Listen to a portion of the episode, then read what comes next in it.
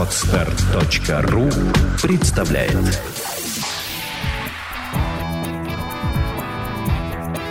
Александра и Андрей Капецки в лучшем психологическом подкасте «Психология, мифы и реальность». Добрый день, дорогие друзья! Очень рада с вами снова встретиться в эфире подкаста «Психология, мифы и реальность». Как вы уже поняли, сегодня очередной Блиц. Наверное, это самая ценная рубрика. Судя по количеству прослушиваний, я вам хочу предоставить возможность познакомиться с нашим новым специалистом молодым. Ну, как молодым? Конечно, молодым. По возрасту, я бы так сказала. Но в опытности уже человеку э, не откажешь. Это наш преподаватель психолог проекта «Чувство покоя» Юлия Алехина. Здравствуй, Юленька. Здравствуйте, Александра. Здравствуйте, слушатели. Выпускники твои, наверное, сейчас обрадовались. Да, я уверена в этом. Те, те, кто слушает наш подкаст и попали к тебе на группу благодаря выпускам подкаста, сейчас, наверное, ликуют. А, моя Юля Наконец-то голос. Они говорят о голосе, как о том, что хотелось бы забрать с собой или там периодически вспоминать вот. вечером да, перед да, сном. Да. А, я думаю, что если бы у нас на обложке подкаста данного выпуска подкаста была бы твоя фотография, они бы ее использовали как медитативную графику. Увидел Юлию, успокоился. Привязать чувство покоя к фотографии. Но ну, это что-то новое. Да. Ну, ну, просто другая э, медитативная графика. Да? Не крокозябра, а наша красотка Юля. Да, меня э, часто спрашивают, как я отбираю специалистов. И вопрос этот возникает, э, потому что у нас все красивые. Женщины на проекте работают красивые. Подтверждаю да, это факт. И я честно признаюсь, да, я отбираю сотрудников по экстерьеру, то есть по красоте. Ну, как хотите, воспринимайте это как шутку или как э, серьезное заявление, но у нас действительно работают красотки, поэтому новеньким слушателям подкаста хочу предложить познакомиться с нашими красавицами и прийти на какую-нибудь нашу очередную группу. Познакомиться с магазином наших курсов вы можете на сайте mospsycholog.ru, либо не мучьте себя запоминанием э, мудреным нашего доменного имени, просто наберите проект «Чувство покоя», и вы попадете через любой поисковый сервис к нам на сайт. А понедельник, 5 февраля, стартует группа «Интенсив», ведет ее наш научный руководитель. А 9 февраля как раз Юля ждет вас у себя на наших уроках. Это вечерние группы для работающих. Пятница и вторник с 7 до 10 вечера. Пожалуйста, приходите, вас ждут наши фирменные тетрадки. Ручки. И Юля. Психология, мифы и реальность. Телефон проекта плюс 7 495 2013 511. Ну что ж, э, давайте поближе познакомимся с нашим преподавателем. Юля, расскажи, пожалуйста, нашим слушателям, как ты попала вообще в проект «Чувство покоя», и кто ты, кем ты являешься, образование и так далее. Людям это очень интересно всегда. Личная жизнь тренера, я бы так сказала. Поделись. Рада буду поделиться. Я являюсь э, психологом проекта «Чувство покоя». И первый раз, когда я пришла вообще на, на проект, как я о нем узнала, э, узнала так же, как и все остальные, слушая подкасты. Слушала подкасты постоянно, и где-то, наверное, через полгода я поняла, что даже со знаниями своими по психологии именно эта тема саногенного мышления, она позволит ну, совершенно по-другому работать и со своими клиентами, и как бизнес-тренером, а я являюсь бизнес-тренером. Вообще мое а, образование – это Тверской государственный университет. Я заканчивала биологический факультет – эколог, поэтому очистка, э, в принципе, для меня такая является важным моментом жизни. Это мое призвание определенное. Но сейчас единственной экологией занимаюсь ума и тела в том числе, поэтому, а, наверное, даже более важная работа, и она мне очень-очень-очень сильно нравится. Мистики сказали бы, что ты занимаешься чисткой помыслов, там, чисткой кармы. Точно. Мне кажется, это как раз то самое, о чем да, это, это близко. Ну, пусть мистики своим способом это объясняют. Мы будем объяснять своим. Ты практикуешь уже на группах у нас э, с июня 2017 года. Ты занимаешься экспертизой когнитивно-эмотивного теста, и те, кто проходят наш тест платно, получают вот это экспертное заключение, страницу текста с анализом структуры мышления, характера мышления, точнее сказать. Философии мышления. Да, можно так сказать. Способы реагирования на те или иные жизненные ситуации, они получают твои экспертные заключения. Трудно было перестроиться, потому что наша когнитивно-мотивная диагностика – это тебе не там список вопросов. Да, нет, да, ну, я бы сказала, что мне было нетрудно перестроиться, потому что я, в принципе, была плохим студентом-психологом. Поэтому а, для меня было очень важно получить это образование как корочку скорее для работы там бизнес-тренером. Обычно хорошо, когда это есть. И я училась с этой точки зрения. Когда, когда учишься с этой точки зрения, ты получаешь знания определенного рода. А, я получила определенного рода знания о том, что ну, большинство э, технологий, которые есть, они очень длительные, они очень длительного времени растянуты. Специалист должен быть хорошо подготовлен в течение очень многих лет, и, значит, кладбище его клиентов, оно будет очень большим. Мне хотелось, как и многим людям, э, получить очень быстрый результат за короткий промежуток времени. Чем он короче, чем он лучше, тем, соответственно, мне хотелось быстрее его получить. А, поэтому тест, когда я начала именно его а, изучать с точки зрения, как его анализировать, как а, видеть людей, он является ну, едва ли не самым честным по отношению к мыслям человека. Потому что вскрыть именно внутреннюю работу ума является, наверное, самой главной задачей любого человека, который работает с душой, с умом человека. Ну, там, психологом, будь он там бизнес-тренер, тренер, там, не знаю, коуч, кто угодно – и поэтому, э, вскрыв вот эту внутреннюю работу ума, увидев результат когнитивно-мотивного теста, в принципе, уже можно увидеть, э, как работать с человеком дальше. И какие моменты обращать внимание, например, э, где помогать человеку. Поэтому информация очень-очень полезная, даже когда получаешь просто расшифровку, многие благодарят именно за то, что да, действительно это то, что вот хорошо, что это вы видите. Иногда даже то, что они сами о себе не знают – а, мы можем увидеть, и они соглашаются с тем, что мы говорим. А я бы немножко по-другому оценила. Я знаешь, как оцениваю э, реакцию людей на получаемую экспертизу теста? То, что у них как некое неясное, смутное ощущение в душе хранится, вдруг с помощью экспертизы структурируется и проясняется. Туман рассеивается, и человек начинает понимать, что с ним происходит. И это очень ценно. Вот это, знаешь, включение дальнего света фар – я бы так сказала.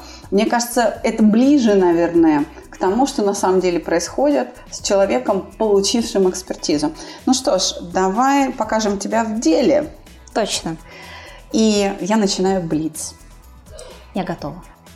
Как обычно, вопросы ваши мы берем с ресурса Ask.fm или мы рассматриваем те вопросы, которые приходят к нам на почту. Сегодня мы, наверное, пробежимся по Ask.fm. Вопрос такой. Что нужно делать, чтобы разобраться в своих чувствах? Вот как раз следствие а, нашей беседы до этого. Действительно, разобраться в чувствах – это самый такой популярный вопрос и на группах людей, и в принципе среди друзей, когда мы общаемся, как разобраться, что мы чувствуем. Многие просят совета, что я вообще делаю, зачем я это делаю, что, что мне делать дальше с этим. Вот фактически вопрос упирается, что я чувствую. Во многом позволяет определить, что мы чувствуем, это знание, как образуются эмоции. И как раз эти знания мы мы, я, даем на уроках по саногенному мышлению, на курсах чувства покоя, немножко отделяя, например, зерна от, от плевел. Да, потому что часто люди путают, например, даже вот у меня вот группа только выпустилась, а, часто путают такие определения, как обида от обиды на себя когда на уроке по обиде мне задают такой вопрос, да, вот обиду на себя, я сразу говорю, мы разберем на четвертом уроке. Отложите ее, перепишите уже с точки зрения там, знаний по стыду. А, потому что многие люди не понимают, что они чувствуют и формулируют а, иногда, вот, можно сказать, такой социальный язык, он отличается несколько от того, который мы даем на уроках. Вот чтобы понять, что я чувствую, нужно сначала понять, что Какие как образуются да, эмоции, какие умственные операции слагают ту или иную эмоцию, и затем уже разбираться, какая именно эмоция, что это такое. Я проведу небольшую аналогию, чтобы поддержать твою мысль. Допустим, ты биолог, и к тебе приходит человек и говорит, как разобраться в кошках. Ты ему говоришь, окей, значит, кошки бывают, там большие, маленькие, средние, дикие и домашние. То есть ты начинаешь им давать знания о классификации. А потом спрашиваешь, а тебе зачем? Он говорит, так вот, ко мне прибрела тут какая-то, и я хочу понять, кто она. Так, давай откроем классификацию и посмотрим, какие у нее есть там, да, свойства и ближе к какому виду из вот этой классификации, Породе, который, да, да какой-то. а, которую когда-то до тебя открыли там ученые, зоологи, биологи, которые отрядом кошачьих занимаются. Вот таким а, способом, приобретая знания, да, можно разобраться в чувствах. Это точно. Да. Есть вопросы такие, ну, уже узконаправленные. Один из них, адресованный нам, это, видимо, вопрос человека, который много слушал подкаст, прочитал все, что есть. Этого материала не так много, но он есть в интернете касательно итерационного угошения. Видимо, это человек, который хорошо знаком с работами Орлова, где угошение звучит постоянно, поэтому ну, живет удаленно. И, видимо, на проекте у нас не был, если я все правильно поняла. По характеру вопроса, ну, задает следующий вопрос. Как в спокойном состоянии вызывать неприятные переживания для их угошения? Фактически это вопрос, как э, мне это сделать. Э, мы этим учим на уроках. Поэтому объяснить как сварить кошку, да, ну, это, наверное, сложно, э, ну, как рецептура есть, но когда ты это сделал, попробовал, э, ну, например, в детстве довольно сложно было по рецептам какие-то варить супы, жарить картошку, потому что обычно там писалось такое – по вкусу. И мне была загадка, для меня была загадкой, как это по вкусу, как определить, когда ты еще ни разу не попробовал что-то сделать, как определить, сколько соли необходимо по вкусу тебе. Да. То есть получается, что здесь необходимо именно сделать хотя бы одну процедуру, понять принцип. Фактически мы это как раз и делаем на каждом уроке.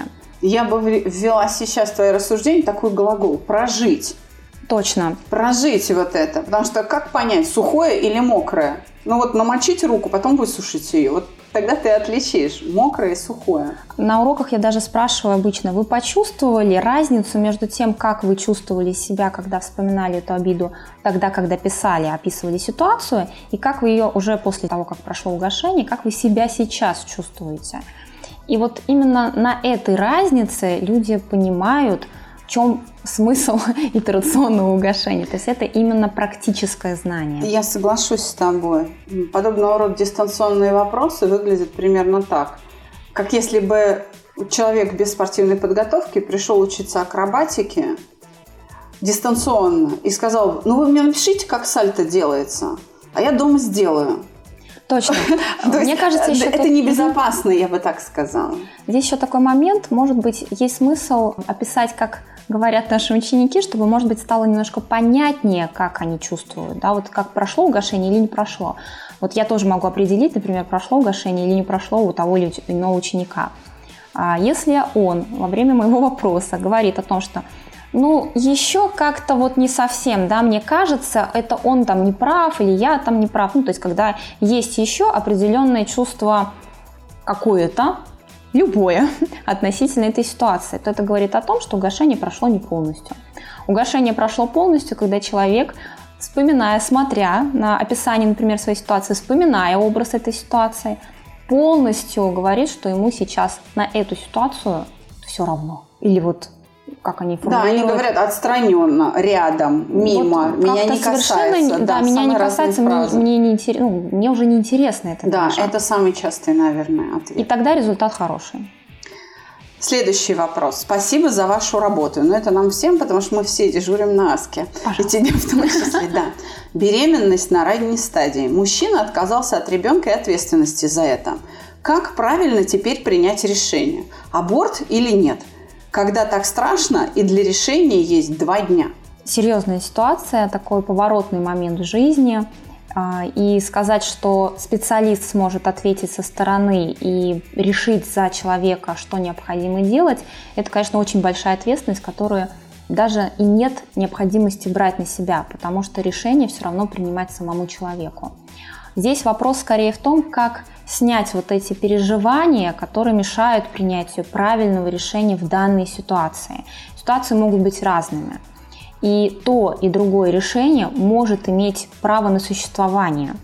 Но сам человек, чтобы он понял, что действительно он хочет, и когда идет речь о сохранении жизни человека, то, естественно, здесь необходимо сначала убрать страхи.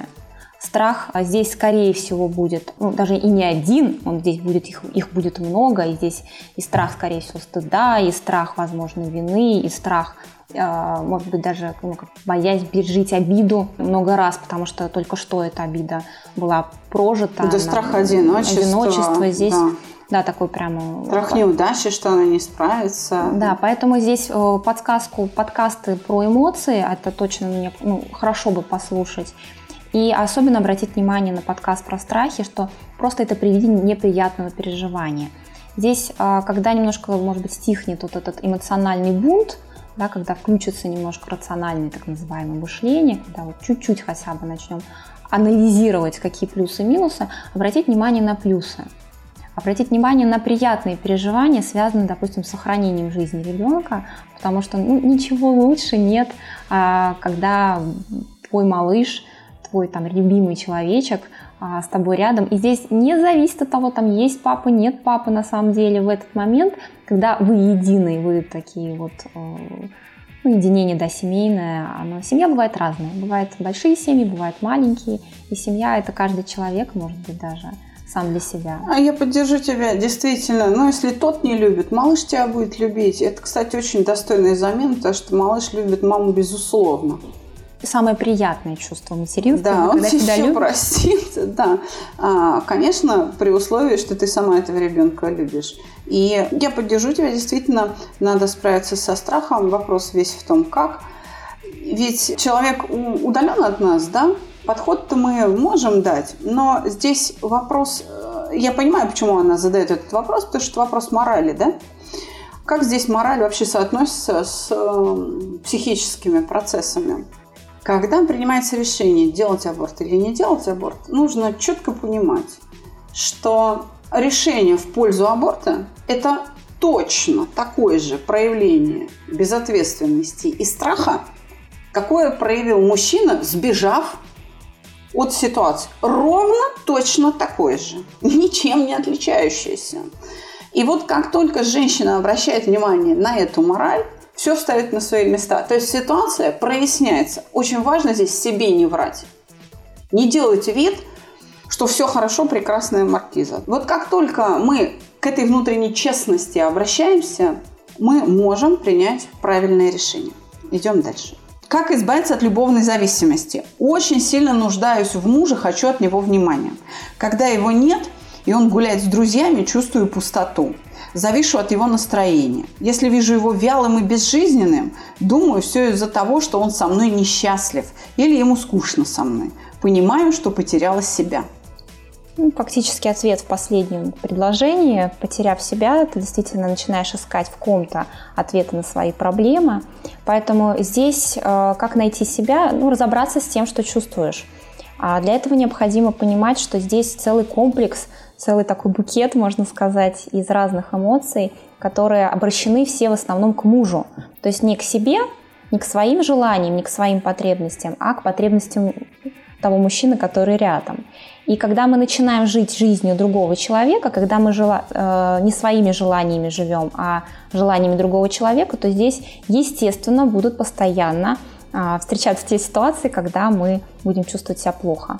Да, но по, по большому счету, отказавшись от своей жизни и привязавшись к его, она ему навязывается. Она буквально лезет в душу, под кожу, на глаза. Да? Это надоедает, это то самое чувство, которое будет отвращать, наоборот, даже если какие-то чувства были, например, там, сильными, любовь была сильна, то с таким поведением, к сожалению, она начнет угасать.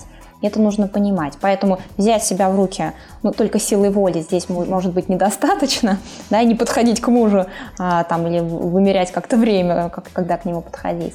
Но необходимо сосредоточиться на том, что самостоятельно человек чувствует, и сосредоточенно находить удовольствие в тех действиях, которые выполняешь без мужа, например. В собственных каких-то действиях для там, бытовых а, в уборке, в там, уходе за детьми, в готовке, ну, каких-то таких мелочах, выйти на прогулку вместо того, чтобы смотреть э, за мужем, куда он пошел. Да? Здесь именно жить своей жизнью – это очень-очень важный момент. Ну, если у вас нет своей жизни, а, вы исчезаете как самостоятельный объект. Вы лишили мужа жены. У него была была жена, а теперь у него и тень. нет, да, теперь Такая есть тень. его собственная тень. А жена-то где? Мы страдаем не только от неудовлетворения своих потребностей, но и от пресыщения ими.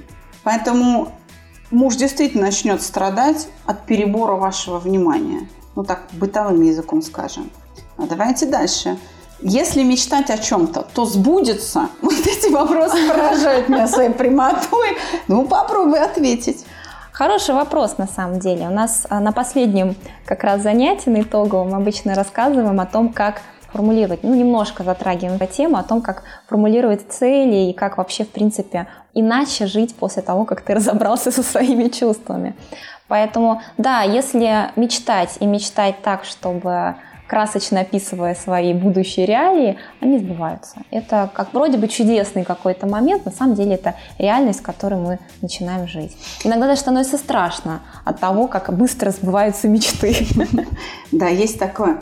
Я немножко расширю этот ответ, чтобы слушатели лучше понимали, что ты имеешь в виду. Вообще мечтание – это довольно активная деятельность. Это не пустые фантазии. Это вот когда ты мечтаешь и при этом еще подгребаешь сторону мечты какими-то реальными поступками, правда? То есть мечтание – это довольно активная деятельность, не только умственная, вот так скажем. А вот бесплотные фантазии, лежа на диване, вот они действительно становятся опасны. Вот они не сбываются. Все-таки мечта – это некая активная деятельность. Это чтобы вы понимали, что имеет в виду в общем, Юлия. Да, если получается, вот как это, «Женить бы Бальзаминова» фильм, он там гре- грезит разными вещами, но фактически, если бы он действительно так мыслил, как показано в кино, то наверняка он мог бы и стать, например, каким-то человеком. На самом деле он даже подгребал к этим самым мечтам, потихонечку там и в бояры не ходил и так далее, да. поэтому да, он потихонечку осуществлял свои мечты. Да, идем дальше. Мой бывший написал мне, что скучает и, кажется, до сих пор любит меня. Но попутно у него есть девушка, с которой он спит, и бросать он ее не собирается под предлогом «боюсь снова сделать тебе больно». Я не могу понять, с какой целью он признается мне в своих чувствах. Как ты думаешь, с какой целью? С прямой.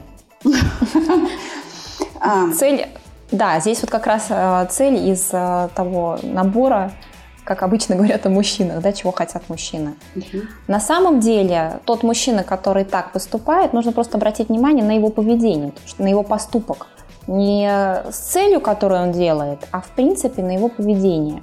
И цель тогда становится ясна. Это вот когда держит дверь ногой и пытается войти э, ту же самую... Чтобы она не закрылась. Да, та да. же самая река и так далее. Да, это из э, того набора, когда человек не хочет, например, начинать полностью, или там какие-то возникли проблемы в тех текущих отношениях, которые есть, и человек пытается обезопасить себя, ну, такой, можно сказать, трус, который пытается за счет другого человека как-то решить свои проблемы снова. Я Причем... согласна, это действительно проблема исключительно внутри данного мужчины, то есть и он, если он пытается одной попой на двух стульях усидеть, или так, да. да, то это поведение явно мотивируется страхом. А переживать за то, что что-то не так, будут две женщины. Каждая из них будет думать, что это они виновницы. А это слабость самого мужика, который э, в одних отношениях не смог удержаться. Где-то там дал слабину, даже не слабину, какие-то ошибки. Да? Потерял одну женщину – пошел к другой и с той не может отношения. Потом будет третий, четвертый, и ни с какой не будут складываться отношения. А держать ногу в дверях он будет с первой женщиной. И, ну, так вообще можно с ума У него сойти. из первой со второй к третьей точно так Да, же будет всё- происходить. Да, то есть, а женщины вокруг будут думать, что дело в них, потому что он обязательно будет перекладывать ответственность. И это еще, знаешь, так, попытка себя оправдать таким внутренним благородством. Я не хочу тебе сделать больно. То есть, я тебе делаю больно, чтобы не сделать тебе больно. Это, знаешь, вот- Противоречия, которые, да, обычно не видно их, когда ты там влюблен, когда ты находишься в определенных эмоциях или в раненом состоянии после расставания. Поэтому политика двойных стандартов. Я бы так сказала. Если у человека есть двойное дно, то обращать внимание надо на это, а не на то, что так приятно слышать. Не хочу тебе сделать боль. Но именно это он и делает. И надо с больной головы здоровую. Вот определишься, приходи. Хотя э, единожды солгав, как говорится.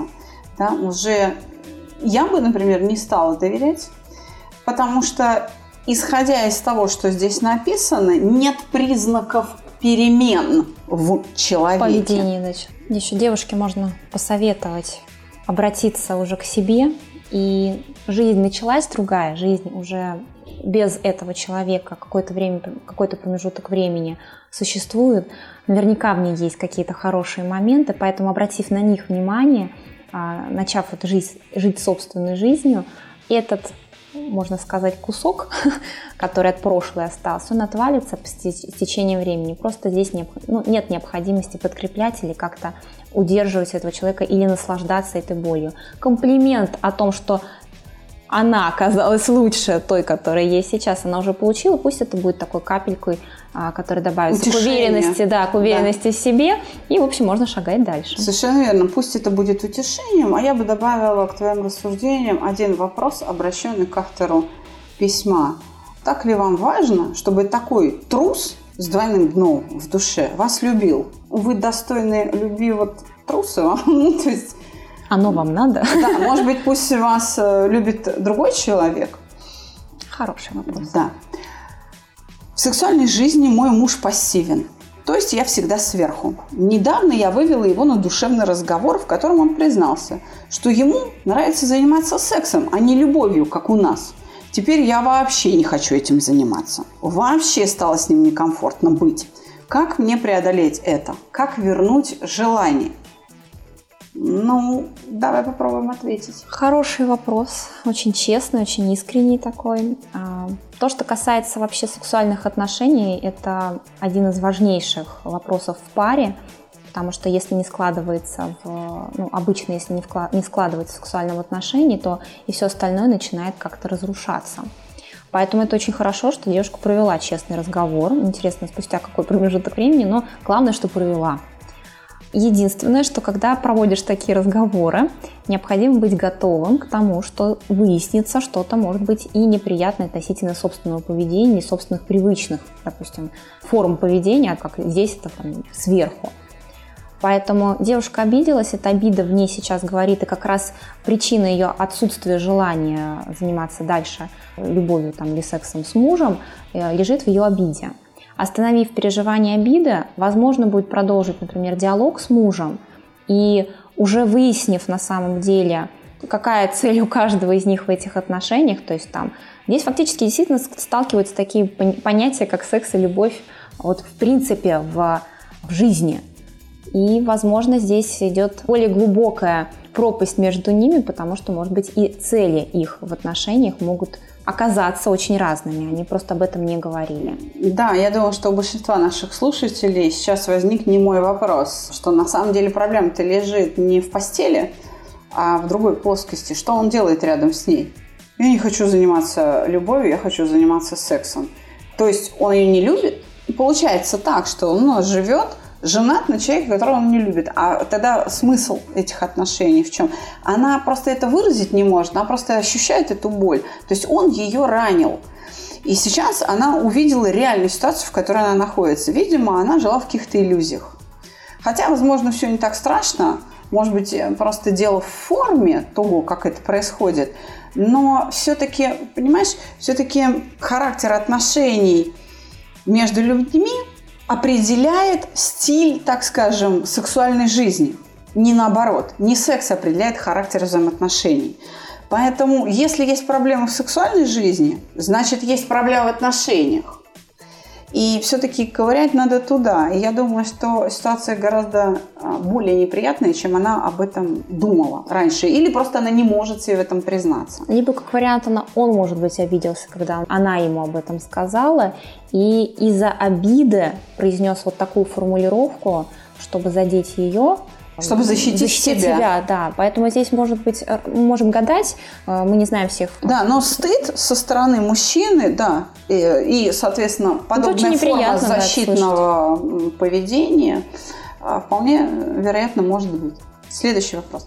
Завтра первая встреча с парнем, который нравится. Общались по телефону и во ВКонтакте. Как перестать волноваться и не тупить? Прошу, подскажите.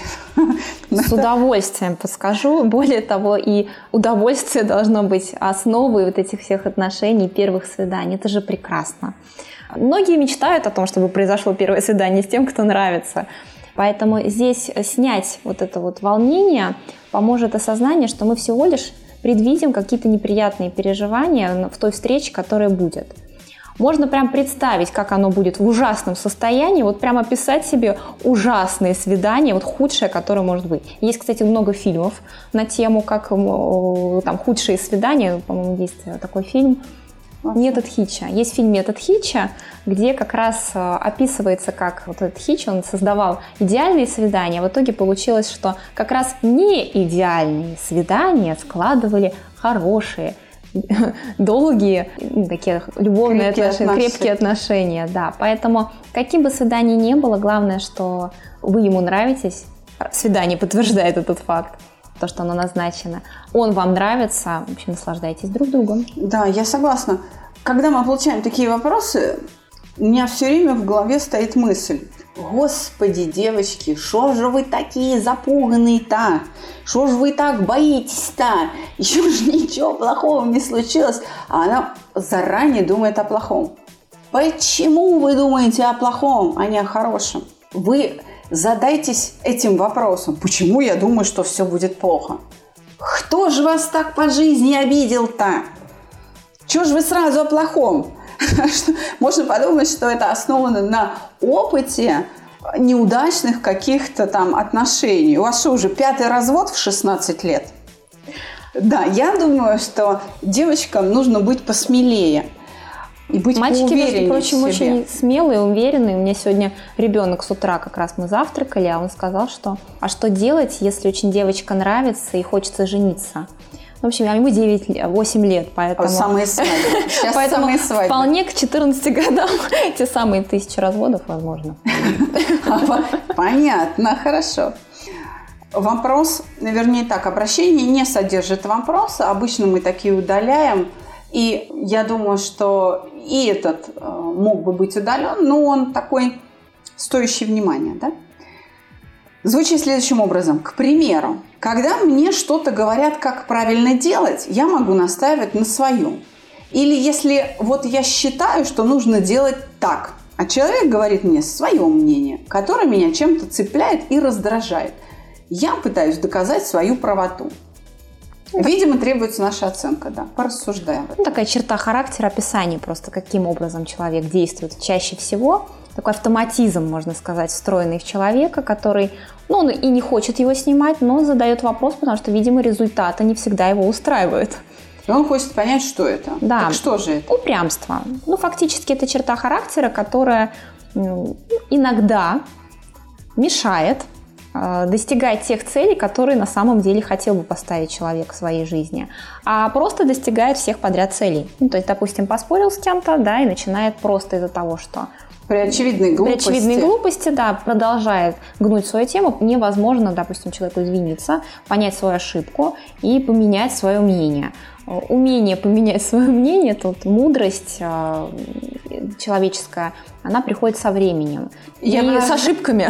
Да, прям перехватила меня. Я бы даже сказала, что упрямцы часто попадают в постыдное положение, и каждый следующий стыд приближает к избавлению от упрямства. Это есть Противовес там целеустремленности, которая действительно помогает удерживать. На самом деле в упрямстве есть и целеустремленность, просто это нужно смотреть в зависимости от ситуации. Ваше упрямство будет вам помогать во многих а, других ситуациях. Его совсем терять не нужно. Нужно просто его приложить к нужным местам. Да, совершенно верно. Это тот самый подход адекватности, то есть э, соответствие поведения требованиям ситуации, о котором говорил Юрий Михайлович Орлов, автор нашей научной школы теории саногенного мышления. И он действительно разделил упрямство и целеустремленность по критериям цели. Целеустремленность – это способность удерживать цель – и двигаться в ее сторону даже несмотря на неудачи, а упрямство – это когда человек продолжает движение к цели, хотя он сам для себя осознает бессмысленность и абсурдность ее достижения. Вот э, разные взаимоотношения с целью и отделяют две черты личности. Так что лучше из упрямства перейти к целеустремленности, потому что это уместно а упрямство неуместно. Вот критерий, который позволяет вам определиться, как же стоит себя вести. На эту тему есть у меня еще один такой небольшой, ну, такая история из жизни. У меня был коллега в свое время такой тренер, ну, он такой особенный мужчина-тренер, они вообще бывают очень особенными в своем поведении, в ведении группы и так далее. Вот он был такой несколько, ну, не сказать, что медлительный, а расторопный. Вот, и когда к нему залетали, например, а, в какую-то аудиторию, спрашивали, ну что ты там, готов пообедать, он отвечал где-то, ну, спустя там полминуты, я подумаю, я тебе отвечу через там минуту времени. Замедленно немножко, да, размышлял. Когда девочки-тренеры обычно быстро очень бегали. А, так вот, а, он в свое время сходил на свидание с девушкой, а, которой решил сделать комплимент, ну, где-то в середине их беседы. И он ей выдал следующее. «Ты очень адекватна», — сказал он ей. Ну, девушка несколько опешила, поэтому ему пришлось объяснить, что он имел в виду. А он имел в виду, что адекватно относительно этой вот ситуации. Ты очень красиво выглядишь в этом платье, в этом ресторане. Ты очень там хорошо ведешь беседу. Но он это э, очень сконцентрировал в одном э, фразе. И фактически действительно очень ценна вот эта адекватность относительно каждой ситуации. Вести себя адекватно, думать адекватно. Ну, это хороший навык и хорошее умение. Я хочу сказать, что девушка-то была адекватна, а тренер не очень. Да. Поэтому... Ценное качество у девушки точно, а вот э, да. э, стоит ли это слово употреблять в качестве комплимента, это, да, под вопрос. Я, я поняла, почему она не поняла, что это комплимент. В русском языке есть пословица «иной похвалит хуже, чем обругает». Это вот про, про то, ну, что видимо, мы обсуждаем. Да, свидание было первым и последним. Так, Деликатный вопрос. А если угасить порнозависимость и тягу к мастурбации, то нормальная сексуальность вернется, и все будет нормально с женщинами? Ну, здесь два вопроса отдельно. Нормально относительно сексуальной жизни и отдельно нормально с женщинами. Потому что угошение порнозависимости, оно фактически решает вопрос угошения самой вот этой зависимости, а вопрос нормальных отношений с женщинами – это более глубокий да, более это более детальный, сложный форма. вопрос. Да, чего хочет женщина даже. Э, многие пытались решить этот вопрос. Даже есть там куча на эту тему шуток, когда там книжка «Как устроен мужчина», да, стоит там брошюра такая, там из 10 страниц, а «Как устроена женщина» — это как советская энциклопедия, да, несколько, нескольких сотнях томов. Я помогу тоже нашим слушателям. Действительно, у порнозависимых проблемы в сексуальной жизни, потому что то, что он видит на картинке на экране монитора на порно-сайте, сильно отличается от той реальности, которая э, имеет место быть в его жизни. И многие порнозависимые так и остаются девственниками на всю жизнь. Потому что фантазии есть, а делать это по отношению к женщине он не умеет. Он этого никогда не делал. Он как сел возле монитора там в 15 лет, и ему сейчас уже 25, но женщину живую на руках никогда не держал. Но он видел, как это делается. А сам, еще раз говорю, навыков таких не умеет. И это кошмарная ситуация, когда здоровые мужики, взрослые, расслабляются, я бы так сказала, перед монитором компьютера в закрытой комнате и не могут размножаться вот по этой причине, потому что так искажено сексуальное поведение мужчин. И ты очень правильно сделала, что разделила вопрос на две части. Это действительно так. Нормальная сексуальность вернется, но только в том случае, если вы ей хоть когда-нибудь пользовались. Поэтому отношения с женщинами не равно секс с ними. Это не одно и то же. Отношения с женщинами – это понятие гораздо более широкое, чем просто постель. На это обратите внимание, вам станет легче, вы найдете сами ответ на этот вопрос. Как избавиться от кардиофобии, навязчивых мыслей? Точно так же, как и со всеми остальными фобиями. Мы работаем, работаем мы по одной и той же схеме, это вот итерационное угошение.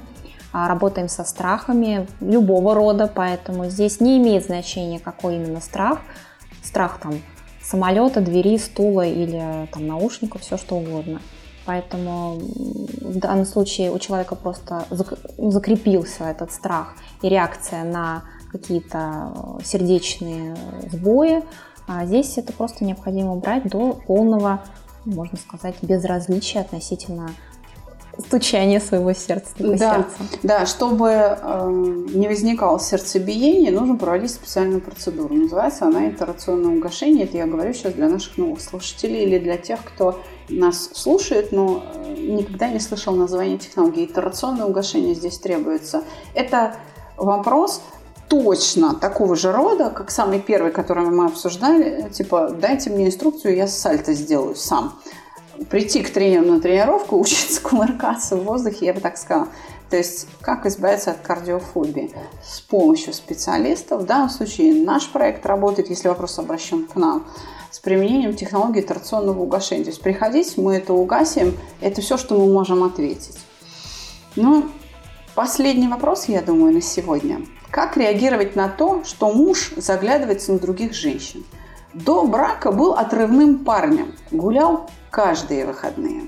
Молодец. Муж молодец, гулял, продолжает гулять и, в принципе, наверное, будет продолжать гулять, пока ему это нравится, пока у него ничего не поменялось. Поэтому здесь э, вопрос скорее ну, в том, как к этому относиться.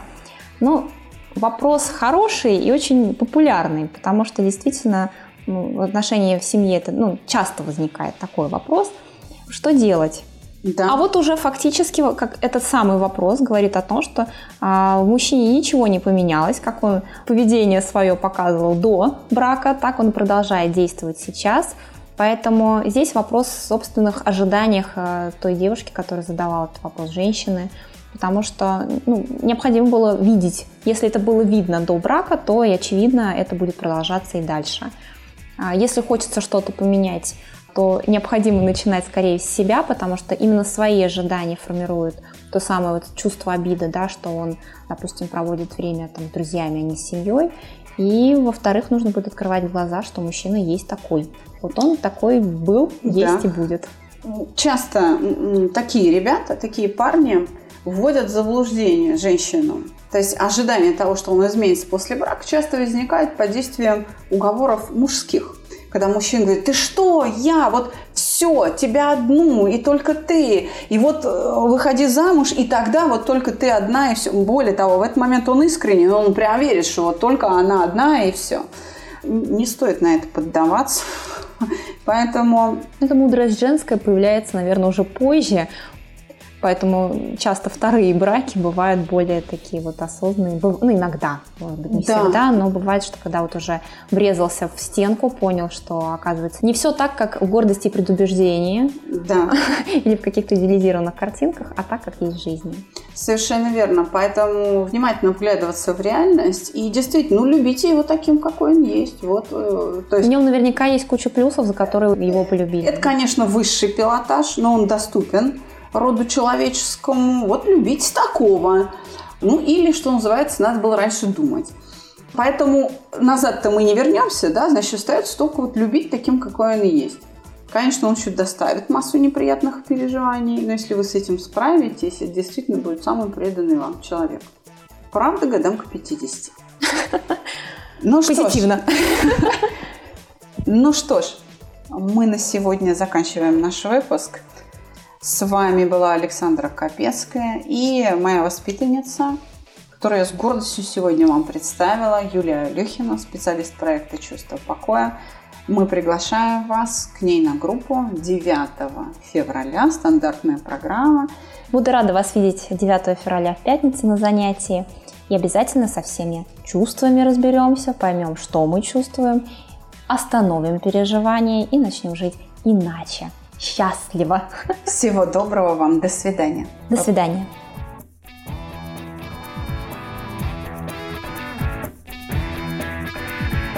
Психология, мифы и реальность. Слушайте каждый понедельник и четверг.